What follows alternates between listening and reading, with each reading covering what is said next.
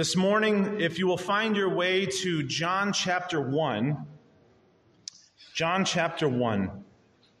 We have a deceptively difficult text this morning, and it's something that uh, is pretty central to the argument of John, and so um, we're going to get right into that. We're going to find ourselves in John chapter 1, verses 29 through 34. John chapter 1, verses 29 through 34. The experience of every Christian throughout history and for the rest of the future will be that there was one point in our lives that we did not know Christ. We didn't know who he was. We didn't know what he was going to do. We didn't know the ramifications of this person, this man that lived for us 2,000 years ago. John intentionally designs his book to express this reality. He intentionally designs the reality that nobody, including his cousin, expected Jesus of Nazareth to do the things that he did. Even when, as we will learn this morning, even when Jesus came and presented himself to be baptized, John says, What little I did know of him was nowhere near sufficient enough for the amount of things that he will do. And so John the Baptist will remind us over and over again I did not know him, I did not know him, but now I do, and I testify about who he is. And like all places in the Gospel of John, it speaks straight to the reader and insists that while you do not know Jesus of Nazareth, while you have not seen him with your eyes, or beheld him, or felt him with your hands, here you may hear the witness of those who did. That is where we are this morning. I would ask you to stand in honor of God and his word as we read these six verses. John 1 29 through 34. The next day, he saw Jesus coming toward him. This is speaking of John the Baptist, and said, Behold, the Lamb of God who takes away the sin of the world. This is he of whom I said, After me comes a man who ranks before me, because he was before me. I myself did not know him, but for this purpose I came baptizing with water, that he might be revealed to Israel. And John bore witness, saying, I saw the Spirit descend from heaven like a dove and it remained on him. I myself did not know him, but he who sent me to baptize with water said to me, He on whom you see the Spirit descend and remain, this is he who baptizes with the Holy Spirit. And I have seen and have borne witness that this is the Son of God. Let's pray. Our Father, what a glorious text. We thank you for preserving it through all these years. We thank you for inspiring John, back many, many centuries ago, to write these words down, preserving them through history that we may alight our eyes on them this morning. We thank you, Father, for this. We pray that we do not merely understand them, but that we delight in them. Father, that your Spirit, who dwells in the midst of your people, illumine our eyes this day to see this from your perspective. We are grateful for it, Father. We are humbled by it. We pray these things in your Son's name. Amen. Amen.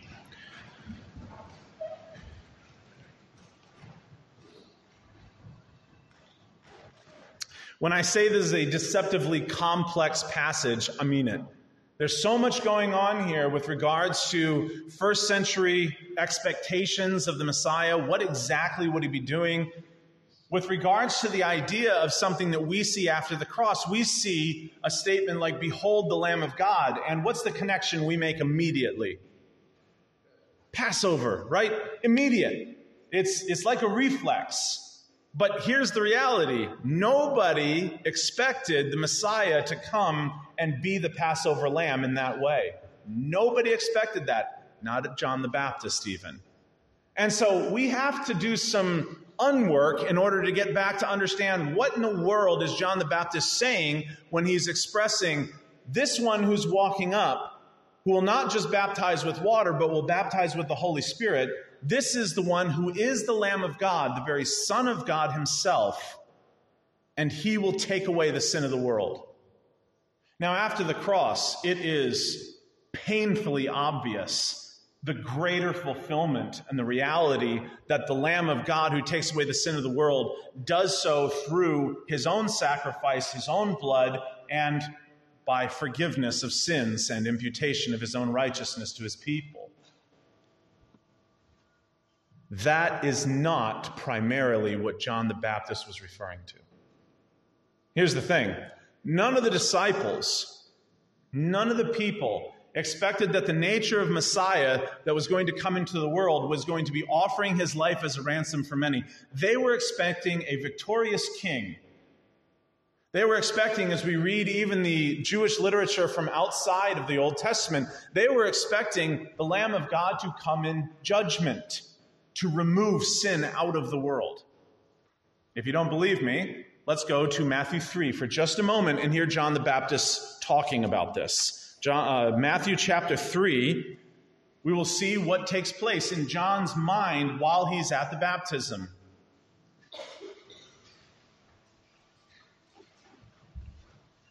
Because here's the thing we sit 1900 years after the writing of the Gospel of John, and so what we see in there is not the same thing that the audience that John is writing to would have seen. They would have known that there was an expectation of this. Look at John the Baptist's own words in response to these things right before the baptism of Jesus. Matthew chapter 3. Let's start in verse 7. Why not? People were confessing their sins, coming down to John the Baptist, baptized by him in the river Jordan, confessing their sins. Watch this. But when John the Baptist saw many of the Pharisees and Sadducees coming to his baptism, he said to them, Listen to this terminology, you brood of vipers, who warned you to flee from the wrath to come? Bear fruit in keeping with repentance, and do not presume to say to yourselves, We have Abraham as our father, for I tell you, God is able from these stones to raise up children for Abraham. Even now the axe is laid to the root of the trees. Every tree, therefore, that does not bear good fruit is cut down and thrown into the fire. Now, here is why we're here. Verse 11 and 12. I baptize you with water for repentance, but he who is coming after me is mightier than I. Sound familiar? Whose sandals I am not worthy to carry. Sound familiar? He will baptize you with the Holy Spirit and with fire. His winnowing fork is in his hand, and he will clear his threshing floor and gather his wheat into the barn, but the chaff he will burn with unquenchable fire. Now, tell me that that's the primary picture you have of John the Baptist when he's at the baptism of Jesus, because it's not. Typically, we, we refer to John the Baptist's interaction with Christ as saying, I have you know, need of baptized by you, and you come to me to be baptized, and we focus on that side of the story. But if you want to get in John the Baptist's mind, and in this expectation of what he means when he says, Behold the Lamb of God who takes away the sin of the world, if you make that only about salvation, we've got a couple of problems. Jesus did not save the entire world. There are people who still will die in the wrath of God. In fact, the vast majority of people will die in the wrath of God.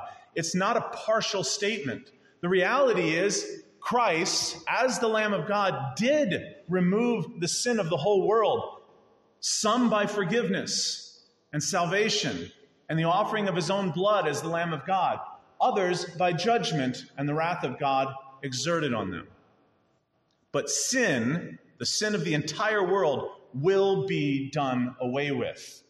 And this is a double pronged thing that we always have to keep in mind. When we're preaching the gospel, it's not just about forgiveness from sins. It is not just about the gospel, it is also about the law of God. It is not just about the grace and forgiveness of God, it is also about the wrath of God Himself. And this is what John the Baptist, you can turn back to John 1, this is what John the Baptist has in his mind. When he's looking at Jesus of Nazareth walking up, what does he say? This is the Lamb of God who removes the sin of the world, who takes it away. Did he have in his mind a full understanding that this would involve his own sacrifice and blood and forgiveness? No, that wasn't even a theory going on. This is why you can see the disciples all through the ministry of Jesus, even after Jesus tells them that he must go up to Jerusalem, be betrayed, crucified, dead, buried, and rise again on the third day, they just cannot conceive of this. You are the Son of God. How could you, the author of life, die? John the Baptist looks at him, and like in many places, John was not thoroughly well versed in how the Messiah was going to work out. Why? As he says himself, he says twice in these six verses, I didn't even know him. Not in that way. He knew him as his cousin. He knew that there was something special about it. But whatever knowledge came to John the Baptist, as we recognize when he's in his mother's stomach, uh, stomach, that's not right, womb, even when he's in there, the Holy Spirit gives supernatural knowledge to him that he did not naturally possess. The same goes for these things. And this is one of the most marvelous turns in here because John, not John the Baptist, who is writing this gospel, includes this knowing that by the time he is writing this, everyone would have made the double connection. And they would have seen that Jesus of Nazareth, who John the Baptist was, in, was intending to see as an eschatological, this, the world's coming to its end. And this is the man who's going to bring it. This is the Lamb of God who's going to put an end to sin in the world. Marvelous, true, but nobody expected the church age. Nobody. Look at the disciples even after the resurrection. What were they looking? Lord, at this time will you set up your kingdom? Even after they've seen him raised from the dead, even after they've seen him on the cross, they were trying to understand because what they were expecting was the end of the world. John the Baptist as well. And so this is one of those marvelous twists where in retroflex, everything becomes much more obvious. We have a similar instance with Caiaphas, don't we? The high priest at the time, where he is expressing that it is more necessary, it is more good that only one man die rather than the entire nation be put to death. Now, he was saying this as a, as a political decision to put Jesus of Nazareth to death.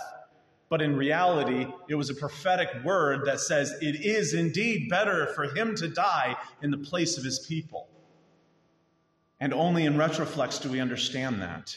And that's one of those marvelous things about it. The same thing goes here. It is right for you to hear, Behold, the Lamb of God who takes away the sin of the world, and to think of the cross. It is also right for you to hear, Behold, the Lamb of God who takes away the sin of the world, and have your mind go straight to Revelation 5 and 6 where you see the Lamb of God exerting the wrath of God onto the world. It is right for us to have both of those things in our minds.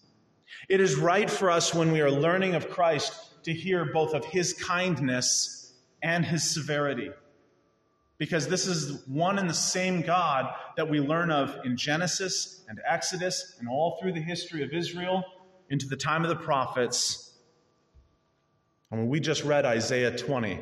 How many of you want to be the prophet of the Lord in Isaiah 20 and walk around naked for three years as a portent and as a judgment to the people that trust in foreign powers? I don't see anyone applying for that job.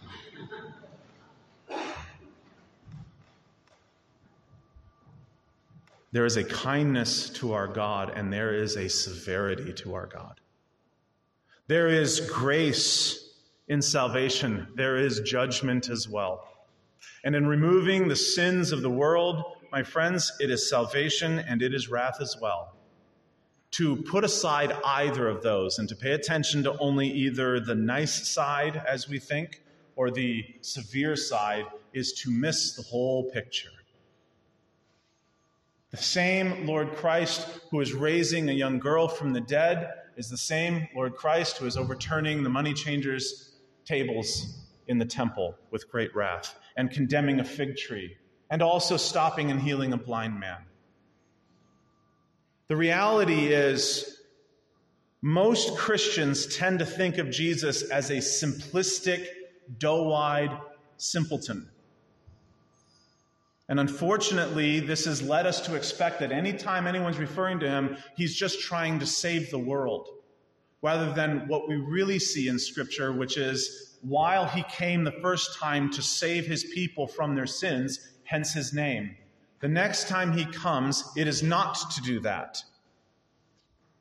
It is to bring a sword, and it is to bring judgment on this world, both must be preached. And here John the Baptist is doing the same. And here the Gospel of John is written with both intended. And so, as we see in verse 29, the next day he saw Jesus coming toward him, and he looks out to him and says to the entire crowd, Behold. Now remember, Jesus was in the crowd the day before. And he says, There's one standing among you that you don't know. And here, John the Baptist on the next day says, Let me tell you how you get from the one you do not know to the one you ought to know. And he gives them his story. And this is one of the greatest aspects of the testimony of one who has come to salvation. He says to them, verse 30, This is he of whom I said, After me comes a man who ranks before me because he was before me. Now, again, let's get in John the Baptist's mind. John the Baptist is older than his cousin. Anyone remember this? The story of Zacharias and the temple and Elizabeth becoming pregnant uh, John the Baptist was probably somewhere between four and six months older than Jesus. So, what is he referring to? Does he have a full understanding of the pre incarnate Christ, the Son of God, before the foundations of the world? I don't know. There's no historical expectation of this. This was something that Jesus himself brought revelation of. John the Baptist does not tell us everything that he learned from God, he tells us selective pieces. I don't know, but what we do know is by the time we get to verse 34, he identifies him as the Son of God, which we know in first century context means he saw him as God himself. Which means, imagine the things that John the Baptist has to learn about his cousin. Almost as hard as James has to learn about his older brother. This is Jesus' younger brother, James. Imagine how difficult this would be to, I mean, most of us have cousins, right? to learn about your cousin, your younger cousin, that he is actually the creator of the world. God Himself incarnate. How difficult would that be to swallow? By the way, He hasn't done any miracles yet. His entire ministry has not begun yet. And what you are understanding is that, and this is why you have someone like John the Baptist, needed revelation from God directly. This is what John the Baptist was needing to expect. This is he of whom I said, After me comes a man who ranks before me because he was before me. In other words, he's more important because he existed before me. In the natural sense, it is the same as somebody giving honor to their parents. There is just a natural reality of somebody who is older. And so here he says, I place him before me. And you look at him and you go, John, he's younger than you. That doesn't really fit. And so there is an understanding here that there was an existence of him. In fact, and it's very hard that John and John the Baptist are both involved, one in writing and one in speaking. John, who's writing this, uses the same pre existent language that he uses in his prologue in John 1 1. He was God, he was existing as God. He uses it in the quote of John the Baptist here He was existing before me. It's a remarkable little turn, and it's one of these things that exists in the passage that doesn't really translate well. But the reality is, he's saying, He ranks before me because He was existing before I was, even though He's younger than me. How much John the Baptist understood about this, I do not know. I don't think he fully knew. In fact, that's exactly where he goes to in verse 31. I myself did not know him. But for this purpose, I came baptizing with water. In other words, my entire life, my entire ministry, all of this fame, everyone from the Sanhedrin down knows of John the Baptist's ministry. Everything that I have been doing is only so what? What's at the end of verse 31? The entire purpose I came baptizing with water is that he might be revealed to Israel. In other words, John says, the message I'm giving you today, identifying the Lamb of God who takes away the sin of the world, is the very reason I was born. Nothing else matters. But to give this testimony to the identity of the one who is approaching us from the desert who's coming back from his temptations, who's emaciated and coming down. And let me recount to you how I know that this is the one that God has sent into the world to remove sin out of the world. Let me tell you about this story, he says. John bore witness and said, I saw the Spirit. This was about 60 days beforehand. I saw the Spirit descend from heaven like a dove, and it remained on him. I myself did not know him. But he who sent me to baptize with water said to me, Here's the expectation. He on whom you see the Spirit descend and remain, this is he who baptizes with the Holy Spirit. And John says, I have seen and I have borne witness that this, this is the Son of God. Now, that is no small thing. That is the first time this gospel identifies Jesus as the Son of God in that manner. The prologue doesn't really count because the prologue is setting the stage. In the narrative here, we're learning who was the first person to actually recognize who he was. Let me express this. That means Mary didn't fully understand who Jesus was. That means Joseph didn't fully understand who Jesus was. Nobody, not Zacharias, not Elizabeth, not even John the Baptist on the day that Jesus was baptized, understood the significance of Jesus of Nazareth. That's got to sit in our mind while we hear these words because John, who is writing this, comes back and reminds us look, the whole point that I'm writing this book is so that you, reader, may believe that Jesus is the Christ, the Son of God, and that by believing you may have life in his name.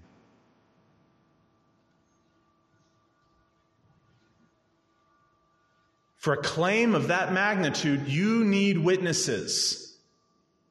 I cannot just walk up, well, I can, that's kind of the problem. I could just walk up to you and say, by the way, and many shysters and false teachers throughout history have said this here is the Christ. Here is the one to hope in. Here is the one who will remove sin of the world. They'll just do so by rules, or they'll do so by severity, punishment, cult, whatever. I will come up and I can declare to you, okay, let's, uh, let's pick one out. Good morning, Alice. Let me make the claim to you. Alice, I've found the Messiah. I found the one you should put all your hope in.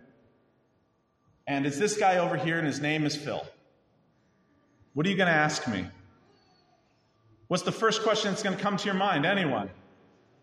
How do you know it's him? How do you know it's him? And this is, this is the reality that needs to come to them because while we know the end of the story and we know the rest of the story and the next years that come after and the crucifixion and everything, they knew none of that. To them, God had been ignoring them for over 400 years by not sending a single prophet. Very similar to the Egyptian captivity, by the way. Make those connections. They had not heard a single word from God, and they were writing about that. They were frustrating that Malachi was the last time that God spoke to us. What did we do? Where did we go wrong? Why is God leaving us? When will someone like Moses arise? And so there was all sorts of people that had come up in throughout history and says, here's the person to trust in, there's the person to trust in. But the problem is, it never gained the divine witness. It never dealt with the reality that in order for someone to say, This is the person that removes sin of the world, you actually need massive witnesses. And not just human witnesses, you need God to tell you that directly. You say, Well, how are we going to trust that John the Baptist heard from the Lord? Because there was a whole crowd present. What happened at Jesus' baptism? Keep in mind, those who are reading the Gospel of John already have access to Matthew, Mark, and Luke at this point in history. They know the story. So, what should come to your mind eventually? As soon as you hear the reality that there is witness at Jesus' baptism, what is it? Who witnessed at Jesus' baptism as to his identity? Say it. Say again. The dove and the Father. Both. What does the Father call out? This is my beloved Son, with whom I am well pleased. Where do you think John the Baptist learned that from? John the Baptist was not walking around doing some calculations in the desert on a tablet and going, I got an idea of all the people in the world that it should be that would be the Son of God who takes away all the sin of the world. Makes sense to me. It's my cousin, my younger cousin. Nobody makes that connection. And what John the Baptist is doing here is expressing the same reality. I didn't even know that. None of us did. All I knew is that my cousin, okay, let me be just a little bit flippant here because the reality is it must have crossed his mind. My goody tooty cousin who never does anything wrong and no one ever thinks he does anything wrong and his mother just lauds about how awesome he is and everything that's going on here. My cousin, my younger cousin who's just goody two shoes here, I'm not going to expect that he's saving the world. Would he have known that there was something unique? Yes. Would he have known that there was something strange about him? Yes. Would he have known that he was going to actually save the entire world and he was the one that was come to die for his people and to exact judgment on the nations? No. And it's why he says over and over again in this passage, I didn't even know him. Not in that way. I did not know him. I did not know him. He says it twice, one in verse 31, one in verse 33. I myself did not know him, but he who sent me to baptize with water said to me, Now we learned something new about John the Baptist there that we didn't hear anywhere else. He wasn't just doing this as part of the Jewish rites of purification, he was doing it because God himself told him to go do it. Which is why when people look into history and try to understand why John the Baptist is baptizing with water, find no historical reference to anyone else ever doing that. Nobody else did. The whole point he's doing it is so that he would be there not just on the day that Jesus of Nazareth was baptized, but 60 days later here to tell them this. And as he says, the only reason, the reason that I came baptizing with water is so that I could reveal him who I did not know to all of you. It is a remarkable switch. And he sits here at the crux of all history. And the reality is, the rest of redemptive history depends on properly identifying the one on whom it all turns. If we get this wrong, everything's wrong. If we get the identity of Jesus of Nazareth wrong, if he is not the Son of God, the Savior of the world, who will remove sin from this world, then nothing that we are doing is right. Nothing. Because the writings of the New Testament depended on Jesus of Nazareth sending his apostles, which means the fulfillment of Scripture is dependent on his identity. The sending of the apostles is dependent on his identity. The coming of the Holy Spirit is dependent on his promise. You see, the problem is if we don't identify the Savior of the world rightly, it's a house of cards after that. Everything depends on Christ. Everything depends on the proper identity. This is why false teachers, false prophets, and false Christs are so damning.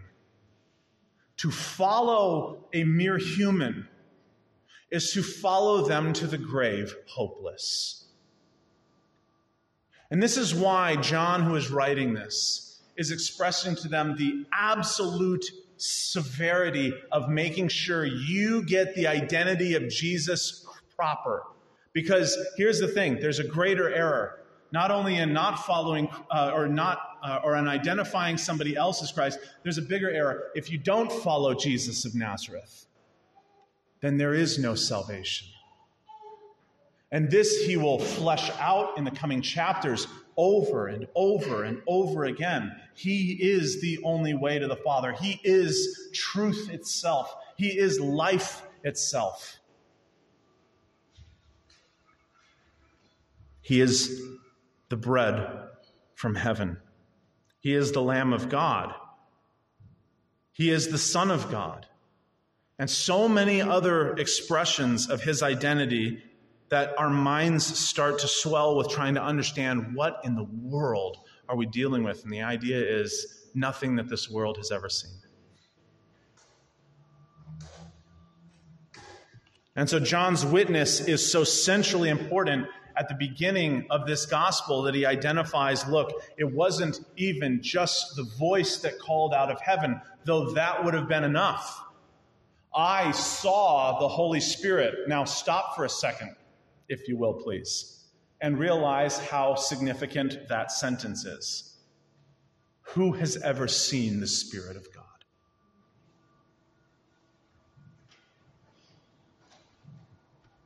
You can see the effects of the Spirit of God.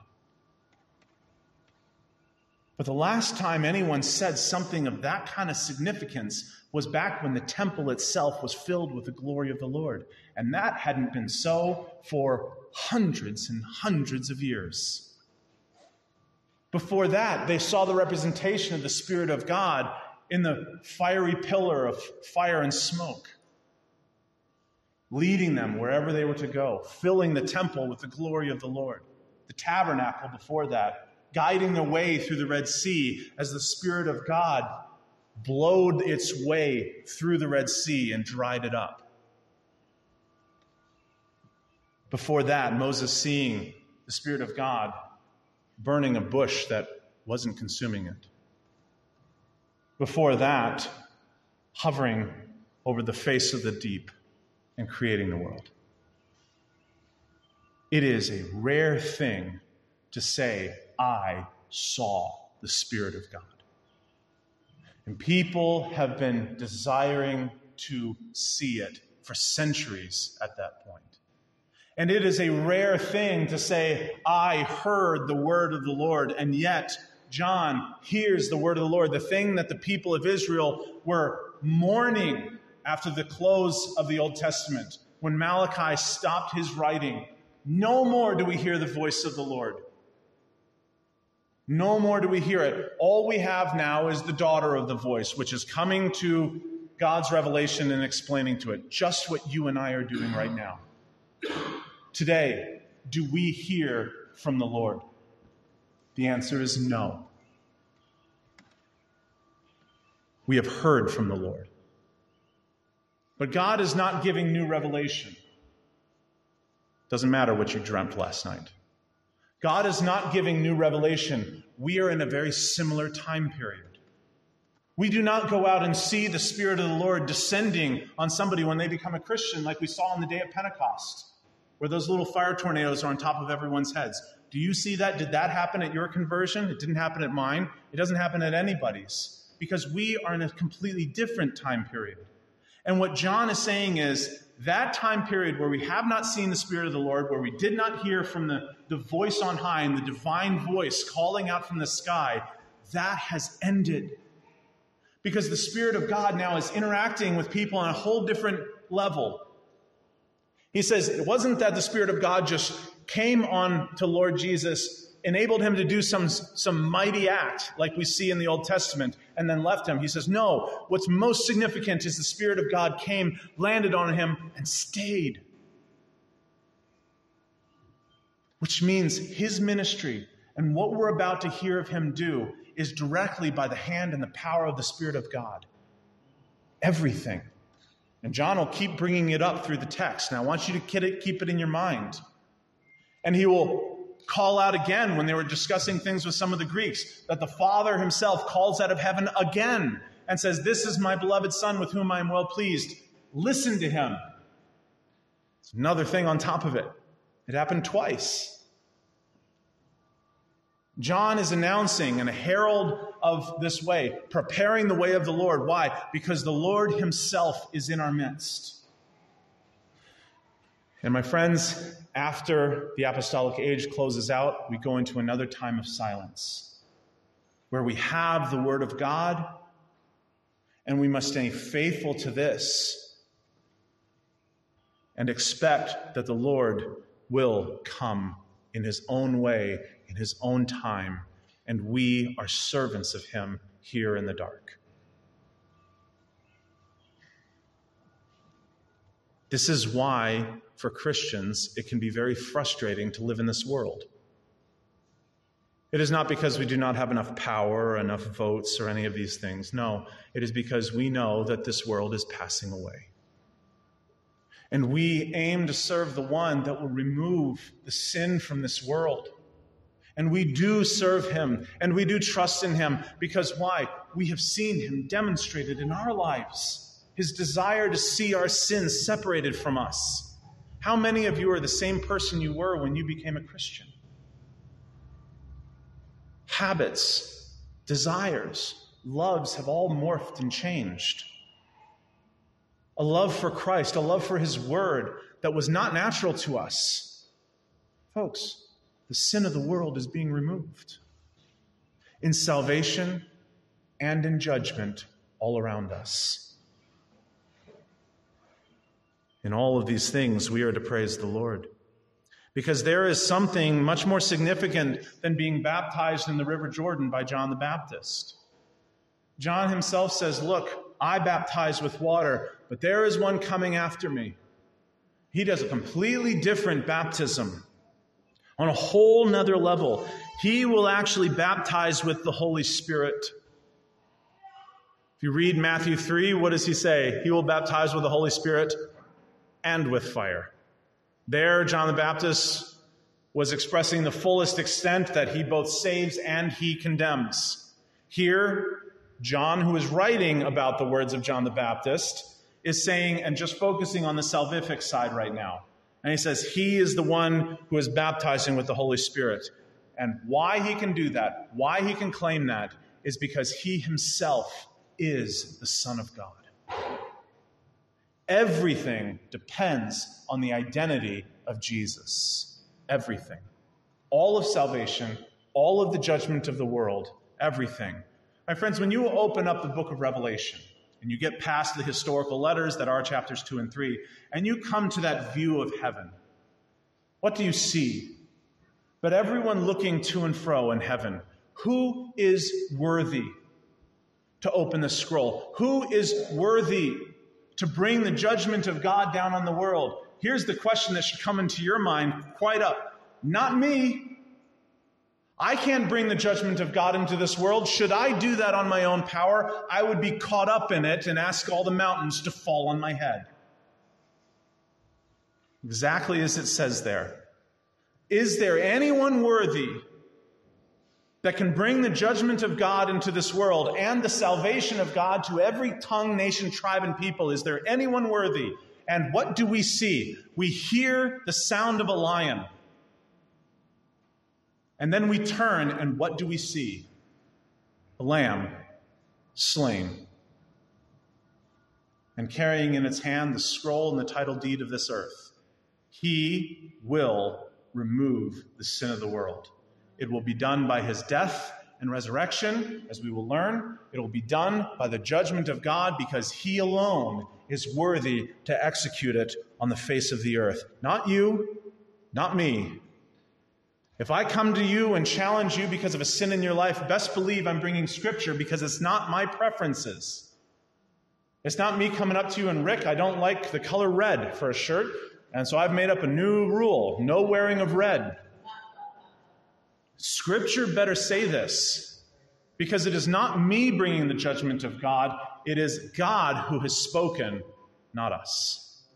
He must increase, we must decrease. That is the habit of our lives. We must trust in Him, not lean on our own understanding. My friends, the gospel is as old as the world. Trust not in the wisdom of your own eyes Trust instead in the Lord. In all your ways, acknowledge Him. He will direct your paths. This is one of the greatest identifiers of who Jesus of Nazareth is. And to see that it puts an end to John the Baptist's ministry is both a sad thing to see and a delight. He was here to prepare the way for the Lord. The way of the Lord is now prepared. And John says, That's who you're looking for, not me. I'm not the Christ. I'm not the prophet. I'm not Elijah. I'm nobody.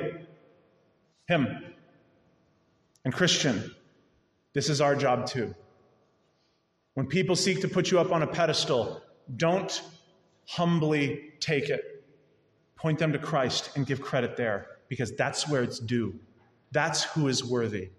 That's who has worked in you a desire to see the Word of God enacted in your life. That's who is sending His Holy Spirit and causing you to walk in a way that is pleasing to Him. It's His credit. Praise Him for it. This is the Lamb of God, and He will take away the sin of the world. Let's thank Him for that now. Our Father, we are grateful for passages like this. They're challenging and they're deep, but they are broadly applicable. We pray, Father, that you teach us humility. To walk in a manner worthy of the gospel of Jesus Christ is not to walk proudly, but to walk humbly with our God. We pray that we seek justice and we also love mercy. We pray, Father, that neither become the only rule, but that both are our pursuit. We pray, Father, for our fellowship. We pray for our desire to see the Lamb of God high and lifted up. We pray that our hatred of sin is not the only thing that fills our minds, but also the preaching of the salvation that's found in Christ. We pray that we do not only condemn, but Father, that we do not only preach salvation. For then the question would come back to us saved from what? And saved from who? May we with one voice declare your gospel to this dying world and say, Your path leads to death. But there is one who made satisfaction. Believe on him he is Jesus the Christ, the Son of God. And if by believing in him you too may have life in his name. Believe on him not, and you will have death in his name.